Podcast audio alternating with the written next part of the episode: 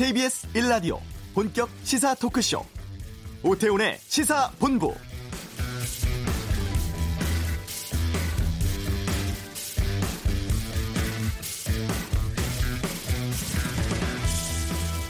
숙명여고 사건 여파 등으로 학생부 종합, 교과 전형을 포함한 수시 모집에 대한 불신이 커져가고 있습니다. 대학의 수시 확대로 내신의 중요성은 커졌습니다만 내신 비리 등으로 학부모의 불안감은 깊어지고 있죠.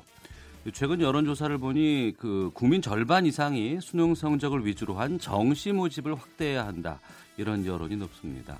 학생의 다양한 자질을 평가하는 수시라고는 합니다만 공정성에 대한 우려 때문에 정시에 대한 선호가 높다고 하죠.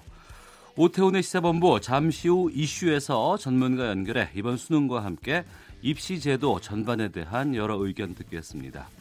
치킨값 기습 인상한 BBQ 기업은 그 값이 알고 싶다에서 살펴보겠습니다. 2부 김현욱의 외교 전쟁은 문재인 대통령의 숨가쁜 외교 전략 짚어보고 이번 주 정가 이슈를 전망하는 정치 구말리 이재명 지사와 관련한 정치권의 반응을 알아보겠습니다. KBS 라디오 오태훈의 시사본부 지금 시작합니다.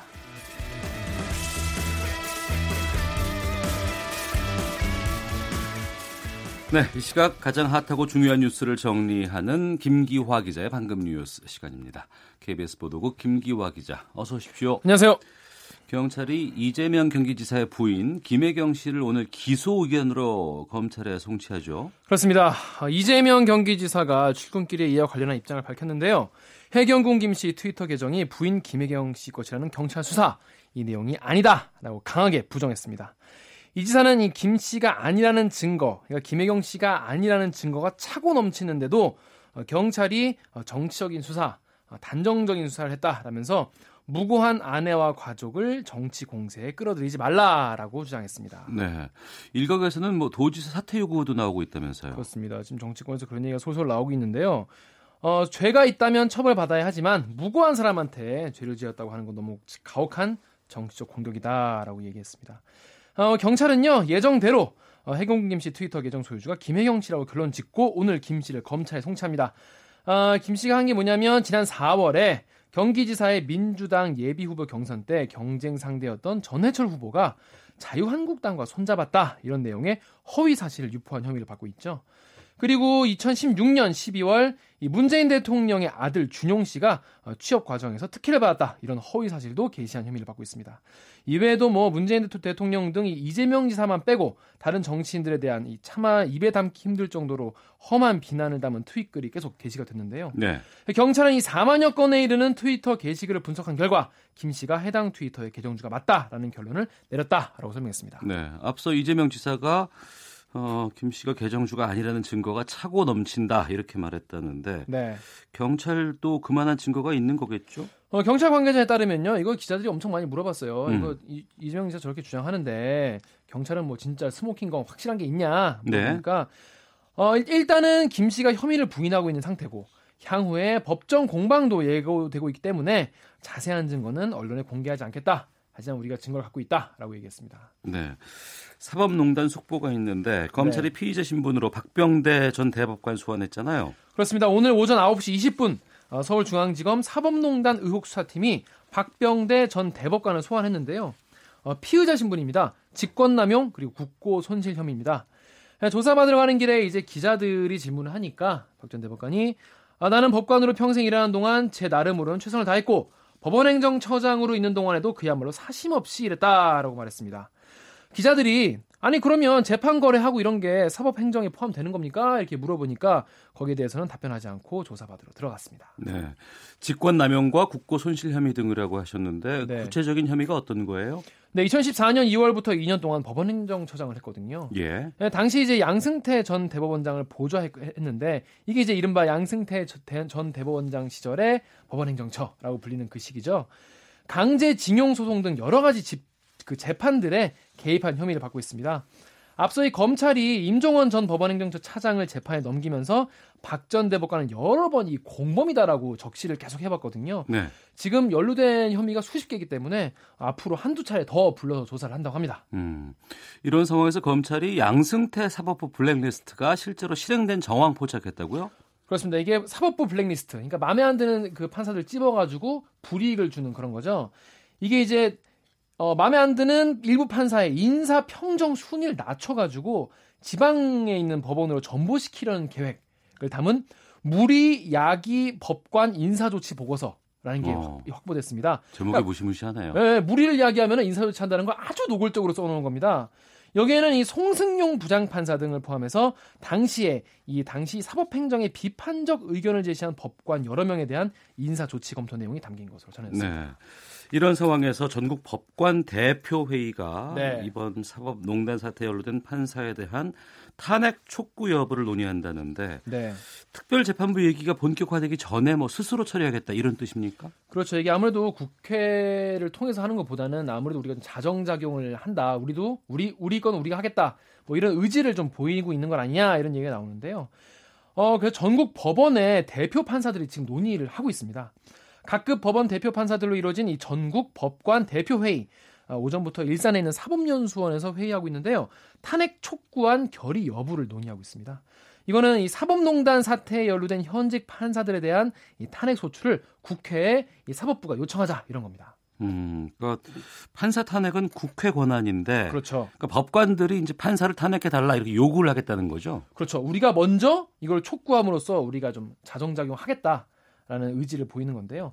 앞서 이 대구 대구 지방법원의 안동 지원 판사들이 아니 지금 형사 절차, 그러니까 쉽게 말해서 검찰 만약 의존한다면은 이 재판 독립 침해 행위, 그러니까 재판의 독립성을 어, 판사가 직접 침해 침해한 이 행위에 대해서 역사적 평가 없이 넘어갈 수밖에 없다. 음. 그러니까 판사들이 역사를 평가하지 않고 넘어갈 수밖에 없다 하면서 법관 대표회의가 이걸 논의해야 된다라고 촉구를 했고요.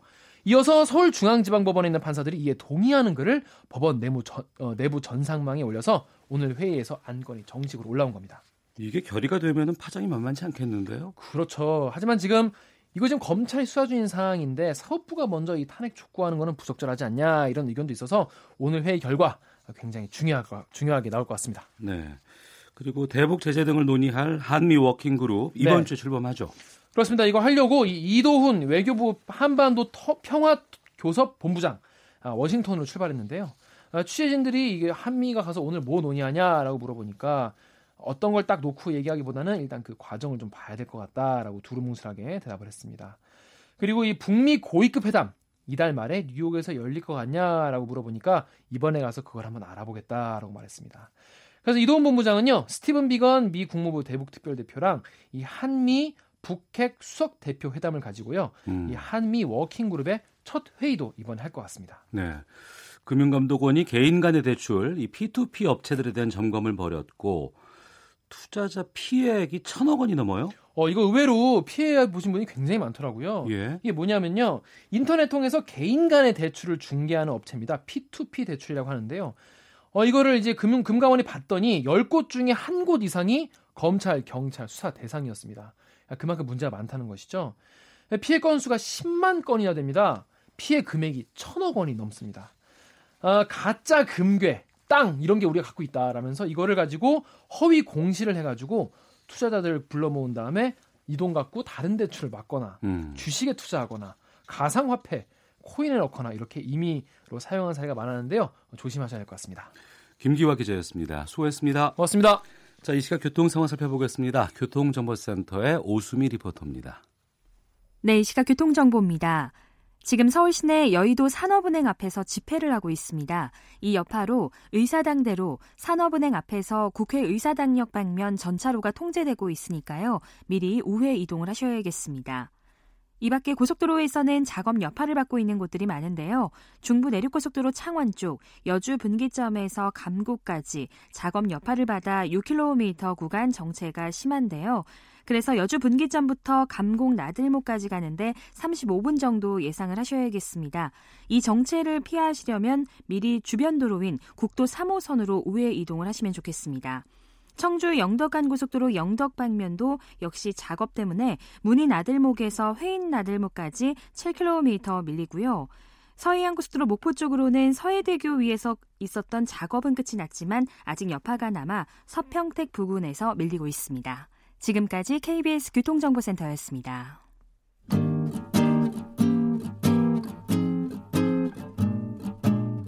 KBS 1라디오 오태훈의 시사본부 여러분의 참여로 더욱 풍성해집니다.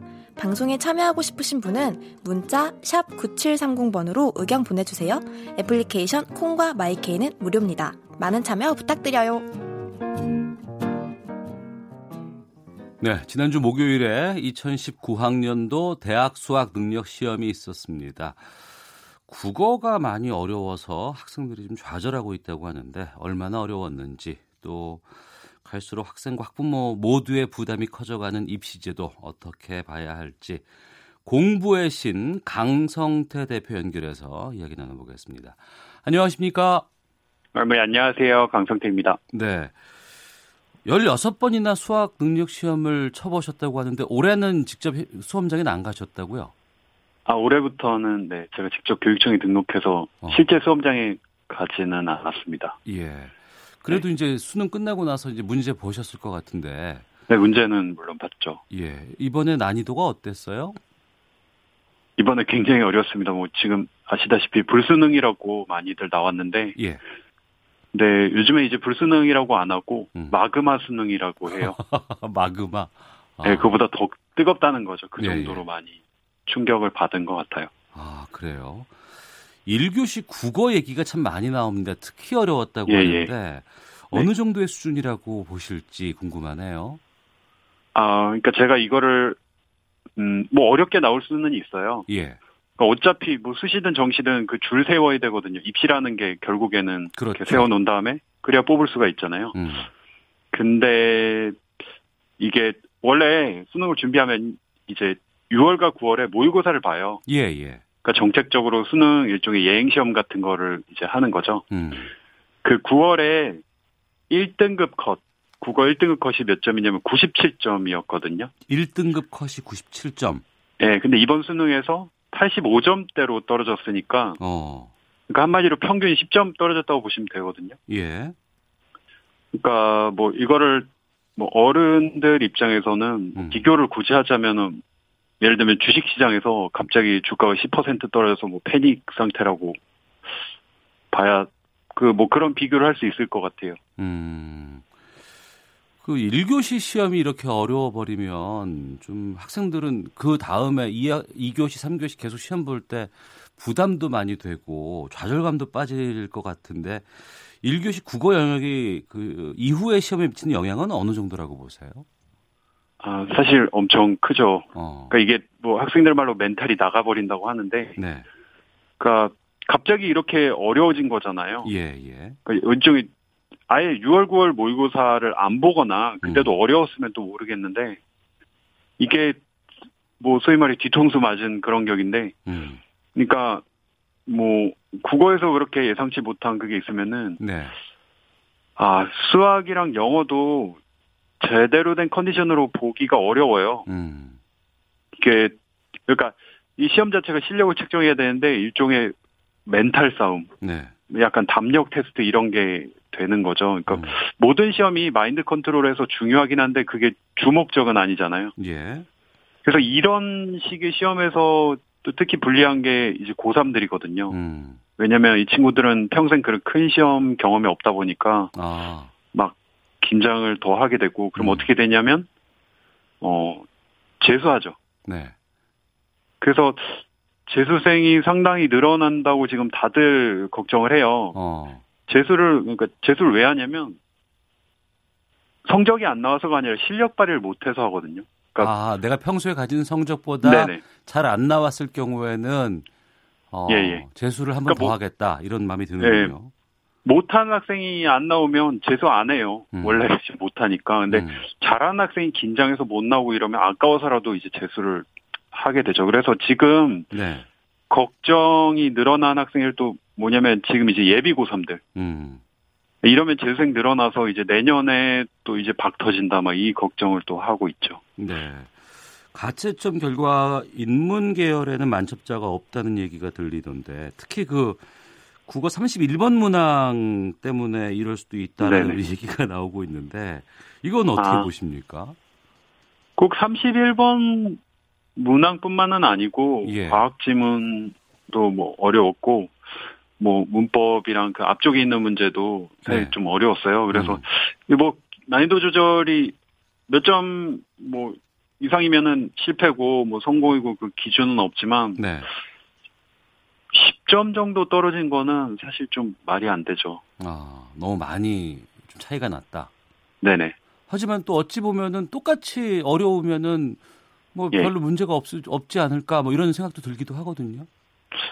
근데 이제 갑자기 이렇게 원래 이제 예행 녀석 같은 9월 평가원에서 네. 이제 97 등급 컷이었는데 85로 10점 가까이 떨어지니까 음. 네. 그 난이도가 갑자기 이렇게 어려워져 버리니까 네. 많이 당황을 하는 거죠. 음. 이렇게 앞서 불수능을 넘어서 마그마 예, 수능이라고 하셨는데 이렇게 되면 아무래도 수시 쪽에 좀 집중한 학생들이 많아지겠어요. 수시가 예. 사실 아 이게 제가 그 이야기를 할 수 있거든요. 결국에 어려우면은 상대평가니까 그게 예. 무슨 문제가 되냐 할 수 있는데 음. 어렵게 낼 수 있죠. 그리고 이렇게 난이도 조절 실패도 할 수 있어요. 예. 그러니까 예전에도 이렇게 난이도 조절이 잘 안 됐던 적도 있었고. 근데 문제는 뭐냐면 지금 학생들이 어떠냐면 수능만 지금 어려운 게 아니고요. 음. 과거에 없던 학생부 종합 전형도 생겼고 수시가 또 엄청 확대됐거든요. 예. 그 내신 경쟁이 정말 피 튀겨요. 음. 그러니까 총 12번의 시험을 보는데 하나도 소홀히 할 수 없고요. 네.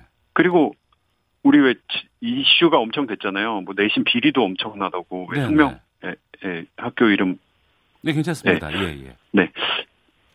근데 이게 이런 문제가 꼭 특정 학교에만 있는 거는 저는 아니라고 확신하거든요. 음. 그리고 내신이 전부가 아니고요. 네. 수상 실적 관리도 해야 되고 상 상도 되게 많이 타야 되고 자율 활동에 뭐 동아리 활동에 음. 또뭐 봉사 활동, 진로 활동, 독서 활동 뭐 이게 뭐 과거보다 학생들이 해야 될 게 너무 많아졌는데 네. 이 중에 쉬운 게 하나도 없어요. 어. 그러니까 뭔가 매번 정책적으로 학생 학부모님들 부담 줄여줘야 된다. 네. 이, 이 말을 항상 해왔잖아요. 예. 근데 부담이 줄었냐? 음. 제 생각에 부담이 줄 줄기는 커녕 진짜 작정하고 부담을 늘려줘도 음. 이 정도는 힘들겠다는 생각 들 정도로 네. 그래서 아 이거 이 지금 이 방식 자체가 너무 좀 기형적이다는 음. 생각이 들어요. 네. 학생들이 많이 불쌍해요. 어. 예. 청취자 최경준님께서 3년 공부를 하루 시험으로 대입을 결정하는 건 진정한 실력 평가도 안 되고 너무 가혹한 것 같습니다 라고 의견 주셨습니다만 또 수시 준비도 해야 되고 뭐 내신에다가 뭐 봉사 활동 동아리 이런 거 다 해야 된다는 말씀이시잖아요. 예, 게다가 이제 수능 이 이렇게 어려워졌잖아요. 예. 갑자기 이렇게 어려워지면은 이제 또뭘또 학생들이 해야 되냐면요. 음. 이렇게 어려워진 그러니까 과학 지문 이렇게 어렵게 나왔잖아요. 예. 거기에 맞춰서 또 새로운 사격을 해야 돼요. 지금 분위기가 음. 이거 사실 이 정도 난이도면 공교육에서 이거 대비 못 해주거든요. 네. 그러니까 지금 문제 어렵게 나와서 선생님들조차도 이거 자기 못 풀었다 뭐 음. 이러시는 분들이 계신데 현직 네네. 선생님들께서도 어. 학생들이 이제는 대비를 뭐 LEET 시험이나 음. 행시 1차 그 시험이 있어요. 아이고. 그 시험으로 대비를 해야 되냐. 그 좀 어렵게 이제 모의고사랑 이제 대비해주는 그런 또 사교육이 따로 있는데 그거 해야 되냐. 지금 음. 분위기는 그렇습니다. 네. 이번에 그 어려운 수능을 치른 학생들 앞으로 뭐 이제 어떤 전략을 좀 세워야 하는 것이 좋을지 현실적인 조언도 좀 해주시겠습니까? 지금 뭐 수시 전형 상당수는 이미 뭐 거의 끝났다고 봐야 되고, 예. 어, 지금 당장 있는 건 이제 논술 고사거든요. 네네. 그래서 지금 수능 끝나가지고 마음이 많이 뭐 아픈 학생도 있고 할 텐데, 음. 지금 뭐 이미 치른 것도 있고 할 텐데, 이제 그 논술고사 이제 좀 집중을, 논술 전형 집중을 해야죠. 네. 이번에 수능 치른 학생들 반응 중에서 그 뭐 대학에 네. 가려면 아버지가 출제위원이어야겠다 뭐 이런 말도 기억에 남는데 그 네네. 앞서 말씀하셨던 그 숙명여고 사건이 수험생들의 사기를 좀 또 한 번 떨어뜨리지 않았나 싶기도 하고 앞서서 숙명여고만의 문제는 아니라고 말씀하셨는데 여기에 대해서도 좀 네네. 어떤 생각이신지 좀 궁금하네요. 숙명여고 그쵸 학생들이 뭐 예전에 왜 그 국정농단 사건 때도 이제 뭐 그 명문대 음. 뭐 명문대 이제 그 비리로 들어갔잖아요. 예, 예. 합격하고 엄마 뭐 비선 실세 있어서 음. 그때도 충격적이었는데 이번에 또 이런 일이 있었고 그리고 음. 이게 이번에만 터진 게 아니에요. 늘 있었어요. 성적 조작이. 네. 그 드러나는 거는 빙산의 일각이고 그게 이제 너무 티가 났던 거죠 이번 거는. 음. 그러니까 너무 하위권에서 정규 1등이 돼서 티가 난 거고 네 그리고 네. 게다가 그게 강남이었고 음. 게다가 이제 강남 중에서도 최고라고 하는 숙명여고였고 예. 게다가 이제 문과 이과 둘 다 동시에 이런 일이 났고 거기에 더해서 아빠가 같은 사람이었고 그 게다가 이제 그분이 또 교무부장이었으니까 예. 문제가 터진 거지.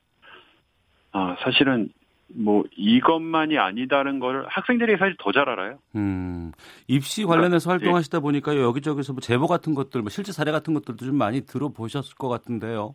예. 예. 그러니까 제가 유튜브에서 어. 학생들 이제 상담 무료 상담해주고 그런 거를 올리고 해요. 음. 그러면은 학생들이 자기들이 경험했던 거를 막 올리거든요. 네. 아 근데 안 보시는 게 좋을지도 몰라요. 음. 진짜 정신 건강에 좋지 않을 정도로. 네. 네, 좀 많이 심각해요. 음.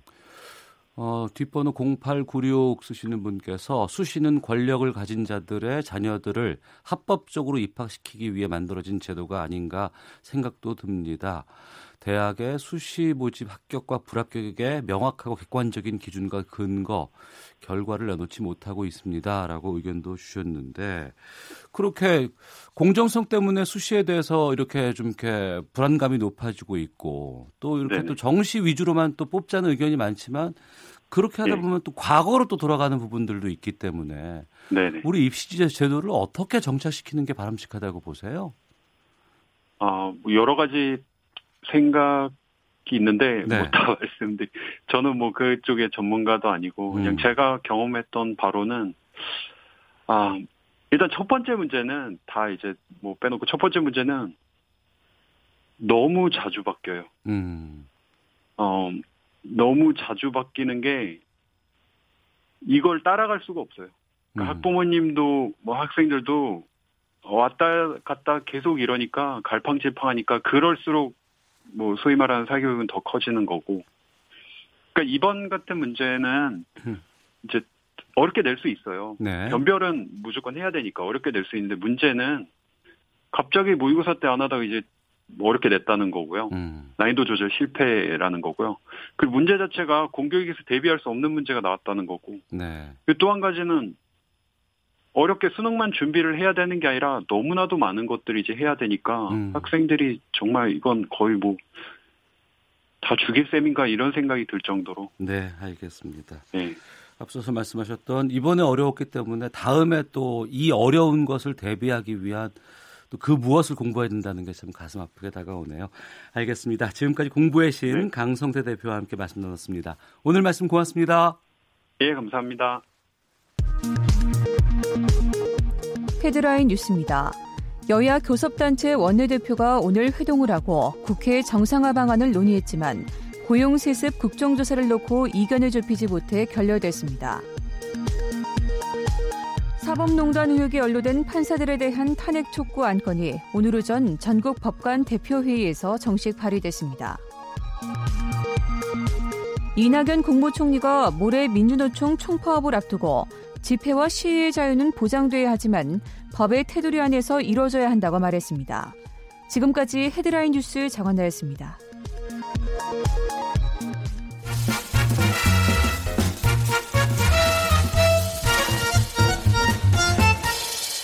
오태훈의 시사 본부. 네, 재벌의 문제를 파헤치는 그 갑이 알고 싶다. 치킨 프랜차이즈 BBQ가 오늘부터 치킨 값을 2,000원 인상했다고 하죠. 치킨값 기습 인상에 대한 이야기 나눠보겠습니다. 재벌닷컴의 정선섭 대표를 연결합니다. 나와 계시죠? 예, 안녕하세요. 예. 2,000원 갑자기 BBQ부터 올린 것 같은데 금액 갑자기 인상한 이유가 뭐라고 합니까?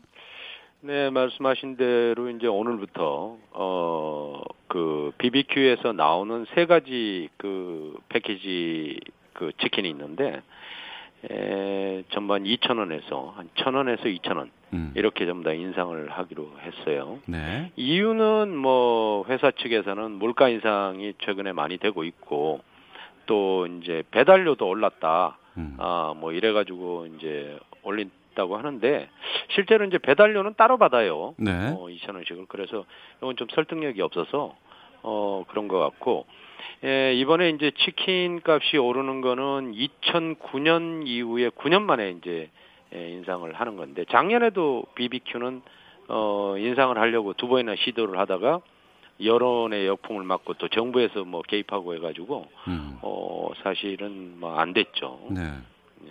음. 그 치킨 업계 빅3가 BBQ, 교촌치킨 그리고 BHC라고 하던데. 예, 예. 이 BBQ가 이렇게 가격을 올려 버리면은 다른 쪽에도 영향을 미치지 않을까 싶거든요. 그렇죠. BBQ가 지금 시장 점유율이 지금 1위 아닙니까? 음. 어, 가장 그 선두 기업인데 매출액이 연간 한 2,500억 정도 되고. 네. 어, 그런 상황에서 인상을 한다면은 다른 데도 이제 유혹을 받게 되겠죠. 지금 이제 치킨 값을 올려야 된다, 올려야 된다 이러다가 과거에 뭐 이제 그 AI 파동도 있었고 말이죠. 네. 어 이러면서 이제 안 올라간 부분이 있거든요. 그래서 아마 유혹은 받을 것 같아요. 음. 앞서 말씀하신 것처럼 정부 압박 때문에 지난해 인상안을 이제 BBQ 쪽에서 철회를 했었는데 네. 그 때문에 대표가 뭐 자리에서 물러났었어요? 네, 당시에 이거 이제 인상을 주도했던 분이 당시 사장이 이제 이성락 대표였는데 네. 에, 아마 이게 이제 그때 뭐 갑질 논란도 있고 조금 있었어요. 음. 어, 그 책임을 지고 어, 뭐 올라온 저 대표로 취임한 지 3주 만에 네. 이제 물러나게 됐었죠. 이성락 대표는 우리가 잘 아는 분인데 그 전 신한은행 부회장 부행장이에요. 어. 그리고 저 신한은행의 계열사인데 신한생명이라고 있어요. 거기에 이제 사장을 지내다가 스카웃이 됐었는데 3주 만에 뭐 물러나게 되는 어, 그런 불언을 했죠. 음. 그러니까 3주밖에 안 된 신임 CEO가 가격 인상 책임지고 자리 내려놓는 건좀 의아한 부분일 수도 있겠네요. 의아하다는 것보다도 여기 그 BBQ라는 회사의 CEO들이요. 예. 평균 1년을 못 넘고 있어요. 최근 들어서. 어. 어, 아마 아시겠지만은 최근에 이제 이런 그 뭐 해외 무슨 회사에 자금을 빼돌렸다. 음. 아, 또 그 횡령 배임에 문제가 있다. 이런 게 이제 언론에서 막 그 문제가 되면서 현재 있는 그 있었던 네. 그 윤학종 사장도 최근에 그만뒀잖아요. 음. 어, 불과 이제 한 10개월밖에 안 됐는데. 네. 그래서 이제 CEO들이 대거 음. 물러나는 걸로 보아서 이 BBQ의 경영의 어떤 안정성 이런 것들이 좀 문제가 있는 것 같아요. 네. 네. 이렇게 BBQ의 CEO가 자주 바뀌는 이유는 뭐라고 보세요?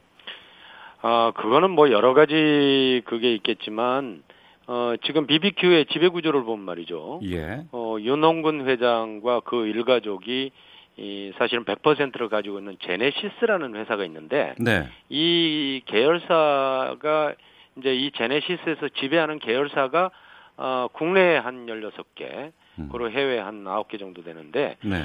이 말하자면은 가족이 운영하는 어떤 그런 지배 구조단 말이에요. 네. 그러니까 윤원군 회장의 입김이 절대적인데 음. 이 윤원군 회장이란 분이 참 재밌는 것은 물론 뭐 그 치킨 업계에서는 신화적인 인물입니다만은 네.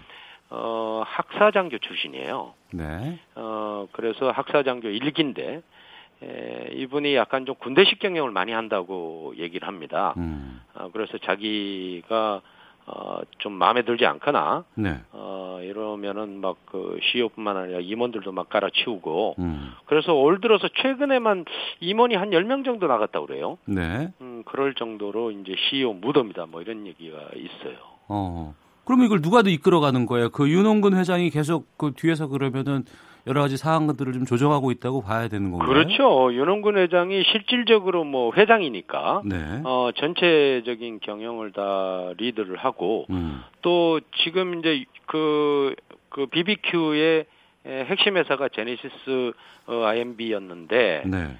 에, 이 회사를 그동안에 음. 에, 이제 윤학종 대표라는 분하고 그다음에 윤경주 대표라는 분이 이제 공동 대표를 해왔어요. 윤경주 대표요? 예, 윤경주 대표. 이 윤경주 대표가 바로 그 윤홍근 회장의 여동생입니다. 어. 어 그래서 오너가 실질적으로 해왔는데 네. 어, 윤학종 대표가 최근에 그만두면서 이제 윤경주 사장이 맡게 됐으니까 혼자 단독 대표니까 네네. 결국은 BBQ는 뭐 어, 가족이 다 운영한다 이렇게 봐야 되겠죠. 음. 그 치킨 업계에서 그 BBQ 인사 전략팀이 올해 초 임직원들에게 보낸 일일 보고책의 내부 문건에 보면 네네. 존경하는 회장님 충성을 다해 근무하겠습니다라는 문구가 적혀 있다고 하는데 요즘도 이런 게 있습니까? 아까 말씀드린 대로 이 회사의 경영 자체가 뭐 황제식 경영의 대표적인 것 같아요. 예. 어 그리고 실제로 뭐 지난 5월인가요? 음. 그 언론에도 큰 파장을 일으켰는데 그 윤그 홍근 회장이 네. 삼성동에 있는 그 가맹점에 가가지고 음. 욕설을 하는 그 영상이 나와서 네. 어그 파문을 일으켰는데 그런 걸로 이렇게 추정을 해보면 음. 어 사실상 비비큐 경영은 뭐 거의 구멍가게식 경영이다 이렇게 봐야 될 거예요. 아. 어 지나치게 막그 어, 본인이 그 아주 군림하는 네. 어 그렇게 하다 보니까 이런 그 보고서 그 말씀하신 그런 내용도 담길 수 있을 겁니다 아마. 음. 예. 그리고 뭐 회장실 앞에는 뭐 금속 탐지기까지 있다고 하던데 이거는 왜 있는 거예요? 금속 탐지기를 언제 설치했는지 모르겠지만 네. 이건 뭐 우리가 여러 가지 이제 에, 걸로 추정을 하지만 어. 이제 요새 그 저그 그 휴대폰으로 이 동영상 같은 걸 많이 촬영을 하잖아요. 예, 예. 그러니까 혹시 이제 자기가 하는 행위가 음. 어 이제 그 어, 뭐, 직원이나 네. 또 관계자들에 의해서 촬영이 될까봐 음. 그런 목적이 아닌가 이렇게 보고요. 무슨 저 정보기관 같아요. 네. 이저 금속 탐지기가 있고 하는 거 이런 걸 보면. 음. 그래서 좀 뭐, 어떻게 좀 좀 이상하다 이런 생각이 좀 드네요. 네. BBQ가 가격을 올린다고 하지만 솔직히 네. 이게 그 동네 그 가맹점들의 모임이 이 결정이 되고 네. 여기에 미치는 영향이 상당히 좀 크지 않겠습니까? 그렇죠. 지금 아까 말씀드렸습니다마는 음, 그 우리가 지금 치킨 시장이 네. 이 크게 보면은 뭐 한 세 군데가 리드를 하고 있어요.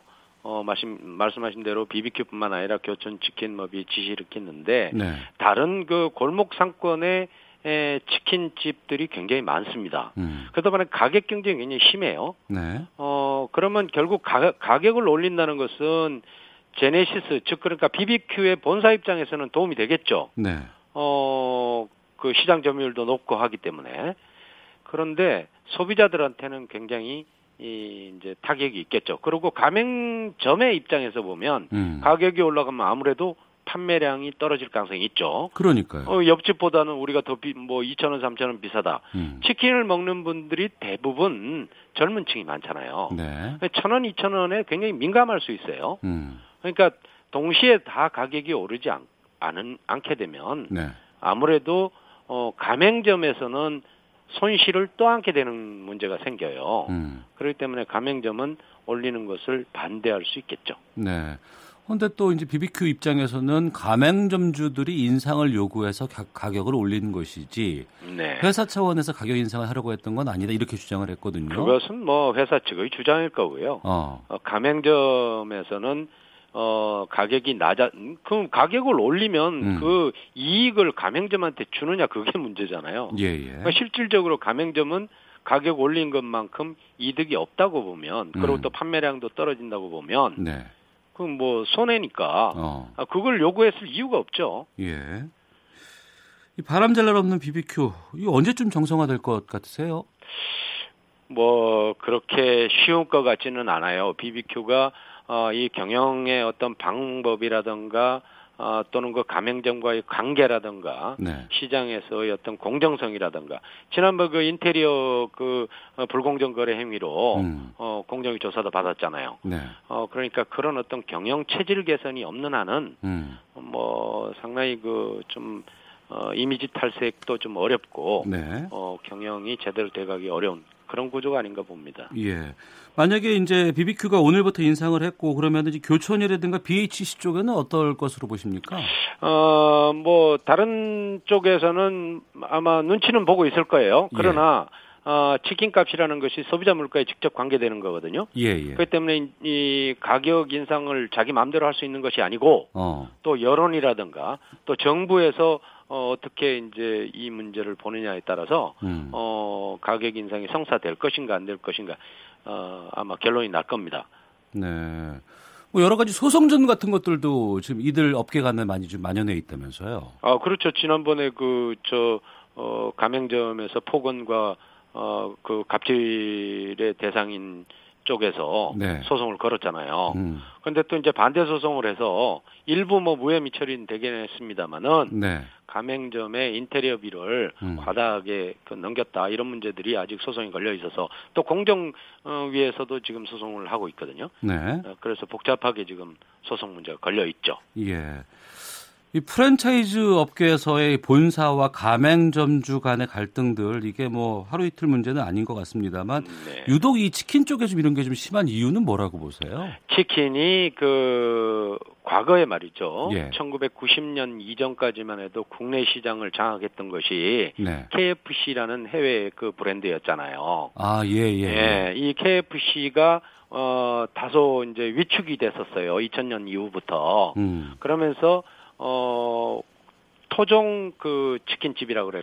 해야 될까요? 네. 어, 우후죽순으로 굉장히 많이 생겼다고요. 음. 그러면서 이제 성공 신화도 많이 이제 탄생을 하고 있는데 네. 이러다 보니까 제가 제가 이제 그 취재를 해보거나 하면 예. 대부분 이 성공한 하신 분들이 어떤 그 어, 경영적인 측면에서 굉장히 이, 뭐 수업을 많이 샀거나 음. 또는 사회의 소통을 많이 해왔거나 이런 분들이 아니라 골목 상권에서 성장한 분들이 많아요. 네. 어, 그래서 다소 좀 경영을 하는데 음. 에, 굉장히 그 좀 뭐 거칠게 해야 한다 그럴까요?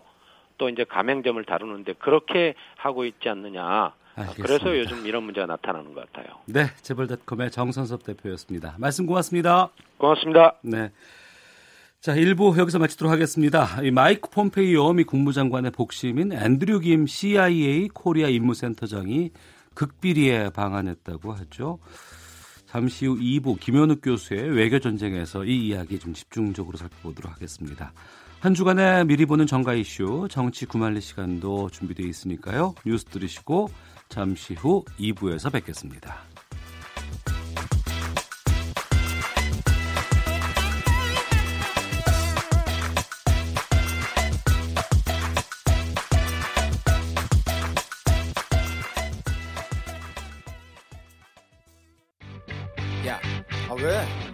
시간에 뭐하냐? 자야지. 야 그러지 말고 이거 한번 들어봐. 아 뭔데? 지금 당장 라디오를 켜봐. 나른한 오후 깨울 시사 토크쇼. 모두가 즐길 수 있고 함께하는 시간. 유쾌하고도 신나는 시사 토크쇼. 오태훈의 시사본부. 네, 시사본부 매주 월요일 2부 날카로운 분석과 전망이 돋보이는 코너죠.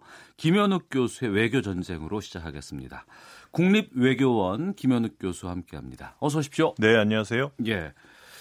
앤드루 김미 중앙정보국 코리아 미션 센터장 극비리에 방한했다. 뭐 아직도 한국에 있다. 뭐 여러 가지 정보가 난무하는 상황인데 이 앤드루 김이 폼페이오 장관의 최측근이라면서요?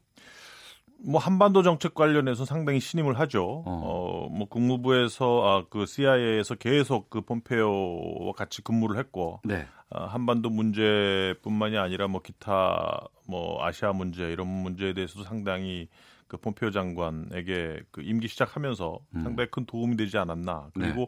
어, 결국 이제 트럼프 정부 시작하면서 가장 큰 대외 정책의 리뷰가 북한 정책 관련된 것이었고 음. 어, 그 다음에 그 그 폼페이오 장관이 임명이 되면서 네. 결국은 계속해서 CIA 때부터 그리고 뭐 물론 지금 그 앤드류 킴도 CIA 있지만 음. 어, 폼페이오 장관이 이제 국무부로 옮긴 그 다음까지도 계속해서 이제 어, 대북 정책 관련해서는 중요한 역할을 하고 있죠. 한미 간의 어떤 소통 역할도 잘 해주고 있고요. 네. 북미 관계인데 국무부나 백악관이 아닌 CIA 인사가 왔다. 그리고 일부 언론에서는 판문점 가서 북한 인사들 만났다는 이야기도 나오고 있습니다. 만났다면 어떤 이야기를 나눴다고 보세요? 그래서 결국 지금 상황이 그 트럼프 정부도 그 중간 선거 이후에 아, 어쨌든 국내적으로 상당히 압박을 받고 있는 상황입니다. 네. 지금 그 하원을 장악한 민주당은 뭐 다각도로 트럼프 정부를 압박을 하고 있고 음. 뭐 반드시 탄핵 어, 어, 무대에 올리겠다 네. 이런 얘기를 하고 있고 또 더불어서 이제 대북 정책 관련해서도 지금까지 아무런 성과가 나오지 않는데 뭐 하고 있느냐. 너무 음. 나이브하게 북한을 접근하고 있는 것이 아니냐. 북한은 핵 포기 안 할 거다. 네. 아, 그러면 왜 이 대화에 계속 그 고집을 하고 있느냐. 이러한 압박이거든요. 음.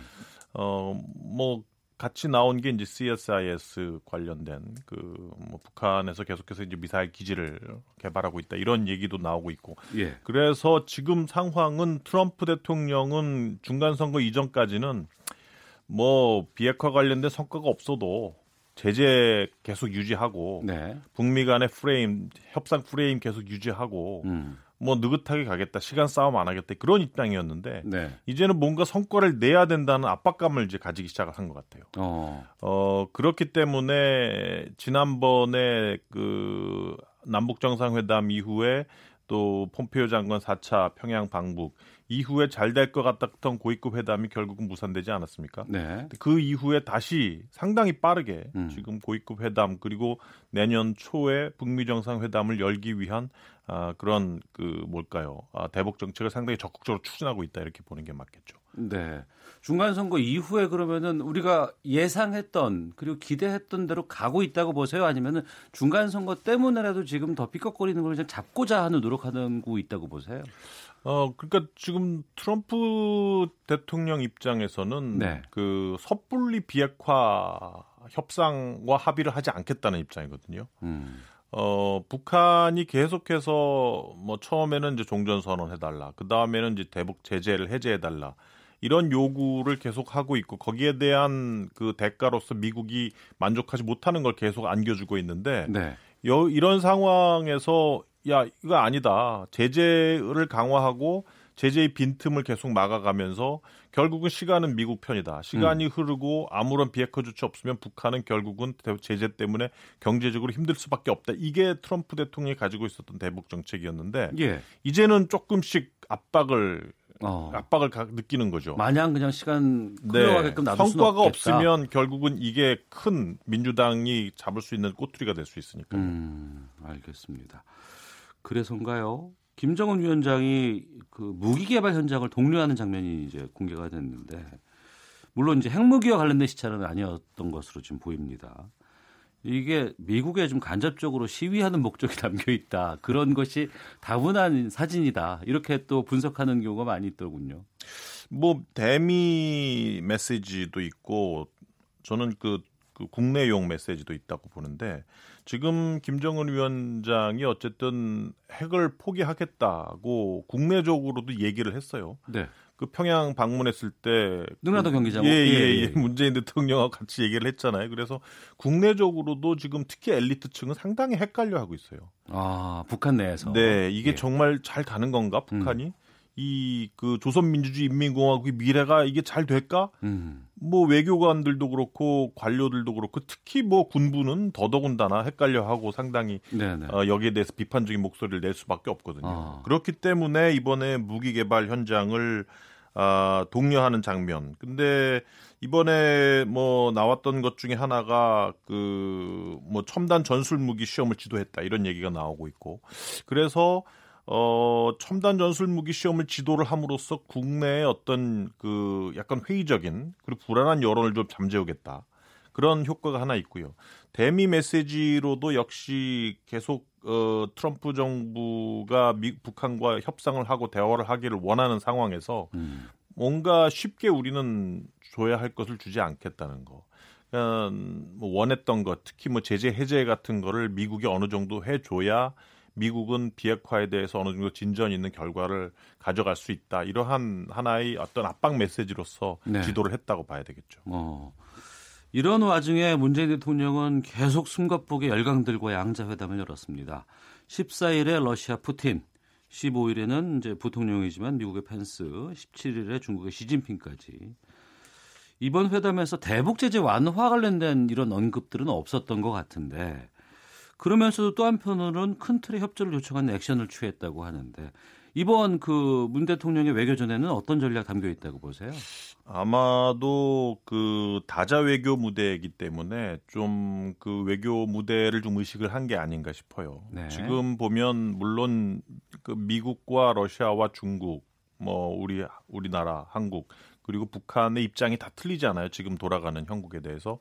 어, 물론 이제 우리가 양자 회담을 할 경우에는 그 상대방국 예를 들어서 뭐 한미 대화를 한다든지 한중 대화를 한다든지 하면 그 국가에 대해서 어떤 우리의 입장을 전달하고 그 국가의 입장을 수용하면서 어, 충분히 이제 공감대를 형성시킬 수 있는데 다자 무대라는 것은 양자 무대가 아니거든요. 예, 예. 그리고 또 하나는 지금 현재 형국이 물론 한반도에서만 모든 문제를 해결할 수 있으면 쉽게 형, 그 전개될 수 있을 문제가 동북아시아로 지형을 넓혀가면 이 한반도 문제와 관련해서도 미국, 일본 대 어, 중국, 러시아, 북한 이런 과거의 어떤 냉전 구도로 돌아갈 수 있는 네. 즉 한반도 문제에 대한 입장 차이가 이러한 강대국 간의 어떤 패권 경쟁으로 상당히 굳어질 수 있거든요. 음. 그러면 만약 이러한 패권국 간의 갈등 속에 휘말려서 한반도 문제가 전개된다면 네. 우리가 원하는 쪽으로 되지 않을 가능성이 상당히 높아요. 우려가 되죠. 네. 어. 그렇기 때문에 아마 이번 다자 무대에서는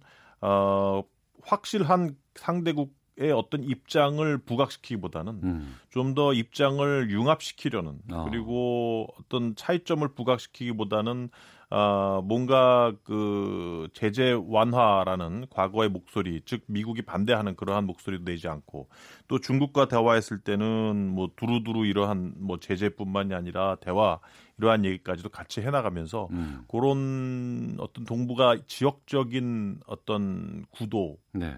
변화 이런 것도 많이 신경을 쓴 그런 음. 다자 무대의 결과가 나오지 않았나 싶습니다. 네, 갈등 양상을 좀 이렇게 누그러뜨리고 네네. 나름대로 우리 함께 좋은 미래 갖고 갈 수 있을 거예요라는 것들을 좀 많이 심어준 계기가 될 수도 있지 않을까 싶기도 하네요. 말씀 네. 들어보니까.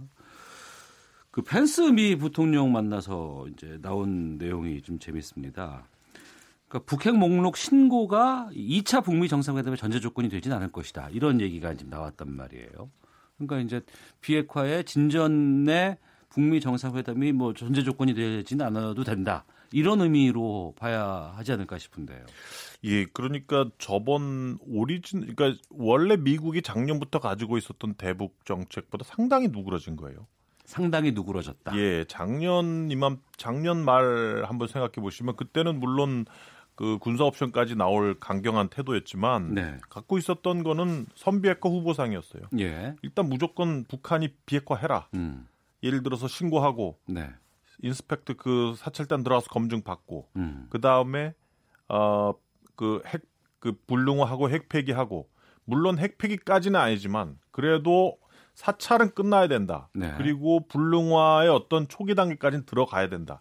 그래야 미국은 북한에게 보상해주겠다는 입장이었어요. 네. 근데 지금은 북한이 원하는 뭐 step by step 음. 그리고 뭐뭐 뭐 번갈아 하면서 미국이 하면 뭐 북한이 하고 그러면서 동시 이행 이런 쪽으로 가더니 지금 정상회담에서는 그것조차도 지금 상당히 후퇴했어요. 네. 그러니까 신고를 먼저 해라. 이제는 북한이 할 차례인데 신고 안 해도 된다고 그러거든요. 음. 그리고 기껏해서 정상회담에서 밝힌 게 계획서만 가져와라. 네. 신고 어떻게 하고 사찰 어떻게 하고 폐기 어떻게 할 건지 계획만 가져와라는 거예요. 음. 근데 정상회담을 하는 결과로 미국은 북한에게 분명히 뭘 줄 겁니다. 그게 뭔지는 모르겠어요. 북한이 어. 만족할 만한 건지 아닌지는 모르겠는데 네. 결국은 뭐냐면 북한이 어느 아주 그 중요한 그 서브스텐셜한 그러한 조치를 미국에게 주지도 않고 계획만 갖다 주는데도 네. 북한은 북한에게 미국은 뭘 주고 정상회담을 할 용의가 있다는 겁니다. 어. 그러니까 트럼프 정부 입장에서는 국내적으로 뭔가 성과 마련 성과 마련이라는 것은 뭔가 성과가 있는 정상회담을 의미하는 거거든요. 네. 거기에 대한 압박이 상당히 심하다 저는 이렇게 봅니다. 음. 미국에게 줄 수 있는 게 미국이 북한에게 줄 수 있는 게 지금 이 시점에서 뭐가 있을까요? 글쎄요. 지금 제가 보기에는 뭐 제재 해제는 힘들다고 봐야죠. 음. 제재 해제는 계속 가져가야 되는 거 아니에요, 거의. 예. 예, 예, 예. 뭐 북한을 컨트롤할 수 있는 수단이 다 없어지는 거니까 음. 제재 해제는 힘들다고 보고 종전 선언을 해주면 이게 네. 물론 뭐 한국과 북한 입장에서는 이것이 정치적 선언에 불과하다라고 하지만 정치적 선언임에도 불구하고 이 이후에 러시아와 중국이 어, 유엔에서 일단 그 유엔사 해체하라고 또막 그 우겨댈 거예요. 음. 어 물론 이제 여기에 대해서 미국이 상당히 단호하게 뭐 대응을 하겠지만 네. 일단 네. 그런 형국이 만들어지는 게 미국은 싫은 거죠. 음. 그래서 지금 생각을 해보면 북미 간의 관계 개선을 할 수 있는 요인들 네. 예를 들어서 연락사무소, 네 연락사무소라든지 뭐 어. 경제사찰단이라든지 저는 요 정도에서 가능하다고 보는데 문제는 북한이 이 정도에 만족을 할 것인가 어. 그리고 미국 미국 입장에서는 북한으로부터 별로 얻은 것도 없고 뭘 내줬다라는 음. 그리고 이, 그런 민주당 내에서의 비판이 가능하지 않을까. 그래서 네. 저는 뭐 아주 낮은 단계에서의 합의 내용을 가지고 정상회담을 하는 것도 상당히 위험하다 이렇게 봅니다. 음. 트럼프도 그렇고 김정은도 그렇고 그 어떤 뭐 예측 가능한 부분들이 아닌 쪽이 상당히 또 많이 있었기 때문에 그 어려움들이 있는데요. 오늘이 지금 11월 19일 연내 정상회담은 안 할 것으로 좀 돼 보니까 1월 지금 준비해도 1월 당장 하는 거는 빠듯할 수도 있지 않겠습니까? 뭐 그렇죠. 지금 나오는 거는 뭐 11월 말 고위급 회담하고 예. 그리고 12월에 김정은 위원장 한국 방문하고 음. 1월에 뭐 정상회담 한다. 지금 계획은 이렇게 세우고 있는데 네. 뭐 이게 계획대로 될지는 한번 두고 봐야 되겠죠. 음. 일단은 고위급 회담이 열릴지 네. 그리고 고위급 회담에서 뭐 미국 측이 만족할 만한 그리고 쌍방이 만족할 만한 그런 결과가 나올지 음. 그것도 한번 지켜봐야 되고요. 예. 지금까지 봐서는 뭐 아직까지 그렇게 과연 어떤 뾰족한 묘수가 있을까 한번 좀 의심을 해보는데 음. 일단 뭐 그렇게 나와야 되고 또 그게 나와야 정상회담을 하게 되는 것이고 정상회담이라는 게 뭐 준비하는 데만 그래도 뭐 한 한 달 이상 두 달 정도는 걸리니까 예. 제가 보기에는 빨라야 1월 말, 어. 2월 초 빨라야 2월 예, 말. 예, 그 정도가 되지 않을까 싶습니다. 우선은 고위급 회담이 빨리 열려야 되겠네요. 그렇죠. 고위급 어. 회담이 열리고 그 결과가 나와야 되겠죠. 예, 알겠습니다. 이런 상황에서 지난주에 그 북한이 미사일 기지 숨기고 있다는 이 뉴욕 타임스의 기사가 아주 시끄러웠습니다. 트럼프 대통령은 바로 그냥 트위터에다 가짜 뉴스라고 이제 반박을 했고 이번 사건은 어떻게 보세요? 어 이게 그 CSIS에서 어, 보고서를 냈죠. 그 이 북한에서 몇 개죠? 한, 그 이미 한 아홉 개인가요, 여덟 개인가요? 지금 미사일 기지를 몰래 개발을 해왔다. 음. 그런 기사를 냈는데 실제 미국 정부 트럼프 정부는 뭐 이미 정부는 다 파악을 하고 있었다라는 입장. 그리고 어 실제 북미 간의 싱가포르 합의라든지 이런 합의 내용에 북한의 어떤 핵 폐기 완전한 비핵화. 아, 그리고 뭐 추가적으로 또 합의된 것들은 뭐 미사일 기지나 핵 시험장 폐쇄 이러한 것들이 합의되어 있었지 미사일 기지를 뭐 또 몰래 다시 추가적으로 뭐 계속 존치시킬 수 있는 이런 부분에 대해서는 뭐 북미 간의 합의 사항 내용이 아니다. 네. 이러한 네. 입장을 트럼프는 밝혔단 말이에요. 그래서 글쎄 저는 이것이 뭐 하나의 미국 내 싱크탱크가 독단적으로 낸 의견이다. 저는 이렇게 보고요. 음. 어, 아마 트럼프 행정부 내의 어떤 대북 정책에 대해서 아, 중간 선거 이후에 네. 더욱 거세진 그러한 워싱턴 내의 여론을 잘 보여주는 것이 아닌가 싶습니다. 음. 왜냐하면 그, 그 전에는 그래도 국민들이 미국 네. 국민들이 트럼프 대통령의 어떤 북미 대화에 대해서 찬성하는 입장이 50%가 넘었거든요. 예. 그랬는데 뚜껑을 까보니 민주당을 더 지지하더라. 음. 그러니 국민들도 이제는 트럼프에 대해서 반 여론, 반대 여론이 더 어, 거세졌다. 네. 지금 어, 미국이 북한과 가지고 가고 있는 지금 대화 역시 뭐 내용도 없고 음. 어, 뭐 완전 허점 투성이고 북한이 비밀리에 미사일 기지를 계속 개발하게 내버려 두고 있고 어, 지금 그 미국 내 어떤 정치적인 분위기를 잘 반영해 주는 그걸 네. 잘 이용하면서 트럼프를 잘 어, 비판하는 그러한 사건이 아니었나 싶네요. 네. 그 조지아주 아 조지아 대학교 그 박한식 명예 교수가 저희 지난주에 인터뷰를 해 주셨어요. 북한이 완전한 비핵화하지 못한다, 매우 어렵다 그렇게 의견 주셨고 또 군사주의자 매파가 주도하는 미국의 외교 전략을 적절히 견제하지 않으면 한반도의 전쟁 위험까지도 날 수도 있다, 매우 커진다 이런 우려 섞인 말씀도 해 주셨습니다. 이 박한식 교수의 주장에 대해서 어떻게 보셨어요? 뭐 객관적으로 보면 맞는 말씀이죠. 음. 지금 북한의 핵 시설이나 핵 능력이 지금 거의 한 30년 정도 개발이 됐고 어뭐그 6.12 싱가포르 정상회담 이후에 트럼프 대통령이 한 1시간 7분 동안 기자회견을 하면서 한 내용에도 잘 함축돼 있어요. 네. 그러니까 실질적으로 CVID는 현실적으로 불가능하다라는 음. 입장. 그래서 한 20% 정도 비핵화, 즉 이리버서블 다시 되돌릴 수 없는 정도의 비핵화만 하면 뭐 목표 달성이 아니겠느냐라고 트럼프가 얘기한 것 역시 네. 소위 볼튼의 리비아 방식, 음. 아, 리비아에서 모든 WM들을 다 빼내서 비핵화를 했던 그 방식이 현실적이지 않다라는 걸 잘 방증해 주는 겁니다. 네. 미국 북한 내에 저렇게 어마어마하게 쌓여 있는 핵시설과 핵무기와 핵물질을 어떻게 다 미국 내로 다 테네시 주라든지 뭐 어떻게 다 다 끌고 오겠습니까? 그 그렇게 다 끄집어 내는 것도 상당한 시간이 걸릴 거란 말이에요. 음. 즉 리비아의 초기 단계와 WMD와 북한의 지금 핵시설 핵능력과는 상당히 큰 차이가 있기 때문에 네. 이거 뭐 해커 박사도 얘기했지만 완전한 비핵화 CVID 북한을 그렇게 하려면 뭐, 뭐 거의 뭐 20년 30년 걸릴 거다 이런 얘기를 했. 있기 때문에 음. 그래서 오히려 아무리 김정은이 비핵화 의지가 있다 하더라도 네. 현실적으로 북한 CVID는 쉽지 않다라는 걸 김정은도 잘 알고 있을 거거든요. 음. 그렇다고 한다면 우리가 북한의 핵 능력을 완전히 제거하기 위해서 네. 어떤 조치를 취해야 되는가 현실적으로 무엇이 올바른 비핵화 정책인가에서도 좀 다시 한번 좀 곰곰이 잘 생각을 해봐야 될 것 같고요. 미국 내에는 아주 극단적인 보수주의자들이 있어요.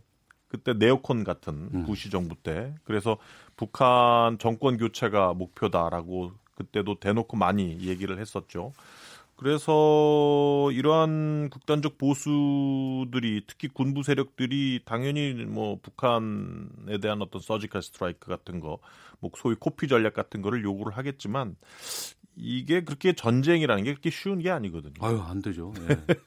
뭐 한국이 없고 뭐 북한이 중국과 동떨어져서 고립되어 있는 그런 국가라면 모르지만 뭐 이러한 군사적인 전략은 한반도와 동북아에 상당히 큰 치명적인 그런 전략적 오류를 범할 수 있기 때문에 네.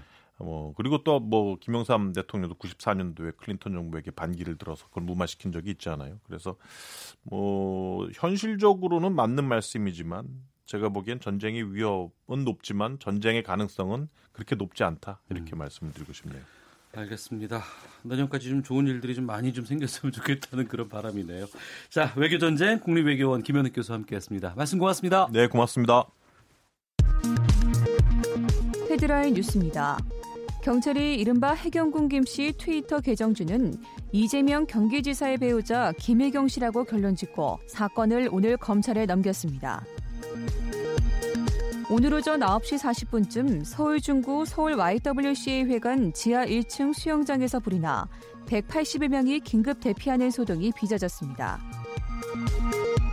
국회 예산결산특별위원회 소속 교섭단체 3당 간사들이 회동을 갖고 갈등을 빚고 있는 예산 소위 구성 문제를 협의했지만 이견을 좁히지 못했습니다. 현직 고등법원 판사가 자택 욕실에서 쓰러진 채 발견돼 병원에 옮겨졌으나 숨졌습니다. 대법원이 허위 장애 진단서를 남발한 혐의로 재판에 넘겨진 의사에게 징역 4년을 확정했습니다. 강신욱 통계청장이 여성 한 명이 평생 낳을 것으로 예상되는 자녀의 수인 합계 출산율이 올해 한 명 미만으로 떨어질 것이라고 전망했습니다. 지난 15일 치러진 2019학년도 대학 수학 능력 시험에 대해 외신들은 수능은 한국인의 인생을 결정하는 시험으로 불린다며 과잉교육 사회의 문제점이 뚜렷하다고 진단했습니다. 지금까지 헤드라인 뉴스 정한나였습니다. 이어서 기상청의 윤지수 씨 연결합니다. 네, 미세먼지와 날씨 정보입니다. 충청북도 남부 권역으로는 초미세먼지 주의보가 발효됐습니다. 한시르기에서 발효되는데요. 이 지역에 계신다면 특히 외출을 가급적 자제하시는 것이 좋겠고요. 외출하실 때는 보건용 마스크 꼭 챙기시는 것이 좋겠습니다. 이 지역뿐 아니라 전반적으로 지금 초미세먼지 상황은 나쁨 단계를 보이는 곳이 많습니다. 오늘 공기가 괜찮은 곳은 강원 영동 지방, 부산, 경상남도, 전라남도, 제주도 정도이고요. 서울과 인천 지역도 오후에는 나쁨 수준의 농도로 다소 탁할 것으로 보고 있습니다. 경기 남부 지역이나 충청 북도 지역은 내일도 나쁨 단계가 예상됩니다. 하늘은 비교적 맑은 가운데 오늘 낮까지 중부 서해안 지방은 구름량이 많고 산발적으로 빗방울이 좀 떨어질 것으로 보이고요. 오늘 낮 최고 기온 서울 12도, 세종, 대전 13도, 부산은 17도 안팎으로 올라 어제와 비슷하거나 좀 더 높은 기온 예상되고 있습니다. 지금 서울 기온은 10.6도, 습도는 42%입니다. 지금까지 미세먼지와 날씨 정보였습니다. 다음은 이 시각 교통 상황 알아보겠습니다. KBS 교통정보센터의 오수미 씨입니다. 네, 이 시각 교통정보입니다. 지금 중부고속도로 하남 방면 대소 분기점 부근 2차로에서 화물차 관련한 사고가 났습니다. 이 수습을 하면서 2km 정도 정체가 심하고요. 이 밖에 도로에서는 대부분 작업 때문에 정체가 이어지고 있습니다. 중부 내륙고속도로 창원 쪽 여주 분기점에서 감곡까지 작업을 하면서 6km 구간 정체인데요. 이 구간 모두 벗어나는데 30분 정도 걸리고 있습니다. 국도 3호선으로 우회를 고려해 보셔도 좋겠습니다.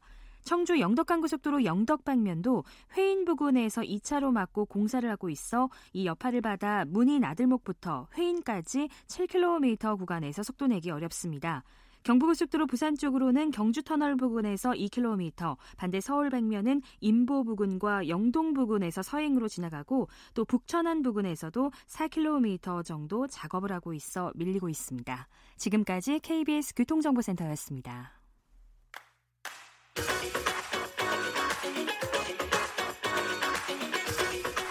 오태훈의 시사본부는 청취자 여러분의 참여를 기다리고 있습니다. 문자 번호 9730, 짧은 문자 50원, 긴 문자 100원의 정보 이용료가 있고요. 콩 게시판은 무료입니다. 생방송 중에 참여해 주세요. 네, KBS 일라디오 오태훈의 시사본부 지금 시각 1시 29분 지나고 있습니다. 미리 보는 주간 정가 이슈 한 주간의 정치권 동향 짚어보는 정치 구말리 시사인의 이수기 선임 기자와 함께하겠습니다. 어서 오십시오. 네, 안녕하세요. 예. 이른바 해경궁 김씨 트위터 계정 주인이 이재명 지사의 부인 김혜경 씨라는 경찰 수사 결과가 나왔습니다. 경찰이 이렇게 결론 내린 증거는 무엇이었을까요?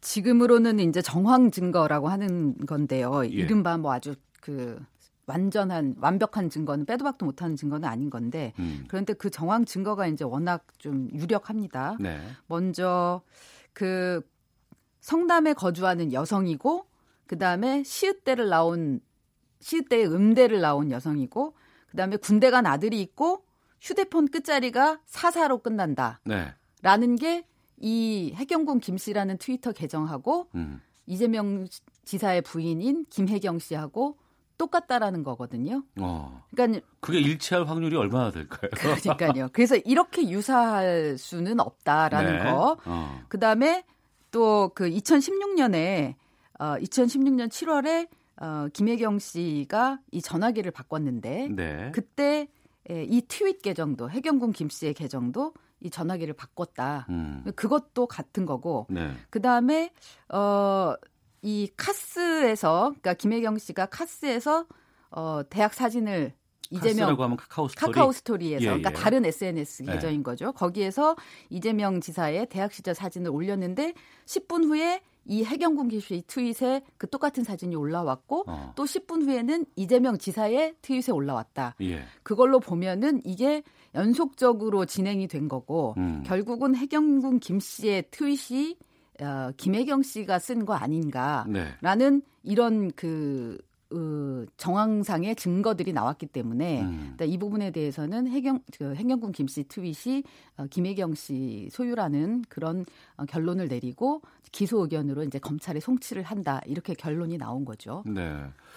그 이재명 지사는 오늘 아침에 이제 반박하는 기자회견을 열었는데 거기서는 그게 아닌 것이 증거가 차고 넘치는데 이렇게 또 얘기를 했단 말이에요. 예, 본인이 이제 말씀하신 대로 아니라는 증거가 훨씬 더 많은데 오히려 경찰이 발, 증거를 발췌해서 기소하는 양상이 됐다. 네. 라면서 이를테면 그 아까 말씀드린 카스 사진을 올린 거 같은 경우도 보면은 그 카카오 스토리에 올렸던 사진을 캡처를 해서 어, 트윗에 올렸는데 해경공 기피 트윗에 올렸는데 만약에 자기가 가지고 있는 사진이라면 바로 올리지 왜 그거를 캡처해서 다시 올리느냐. 음. 어, 보통 여러분도 그렇게 쓰지 않느냐. 그러면서 이거는 해경군 김 씨가 김혜경 씨가 아니라 다른 사람이라는 거 아니냐. 네. 다른 사람이 이 카카오 스토리에 올라온 거를 캡처해서 갖다가 썼다라는 증거다 오히려. 그래서 이거는 아니라는 증거지 이게 맞다라는 증거가 아닌데 정반대로 해석하고 있다. 이제 이런 얘기를 하는 거고요.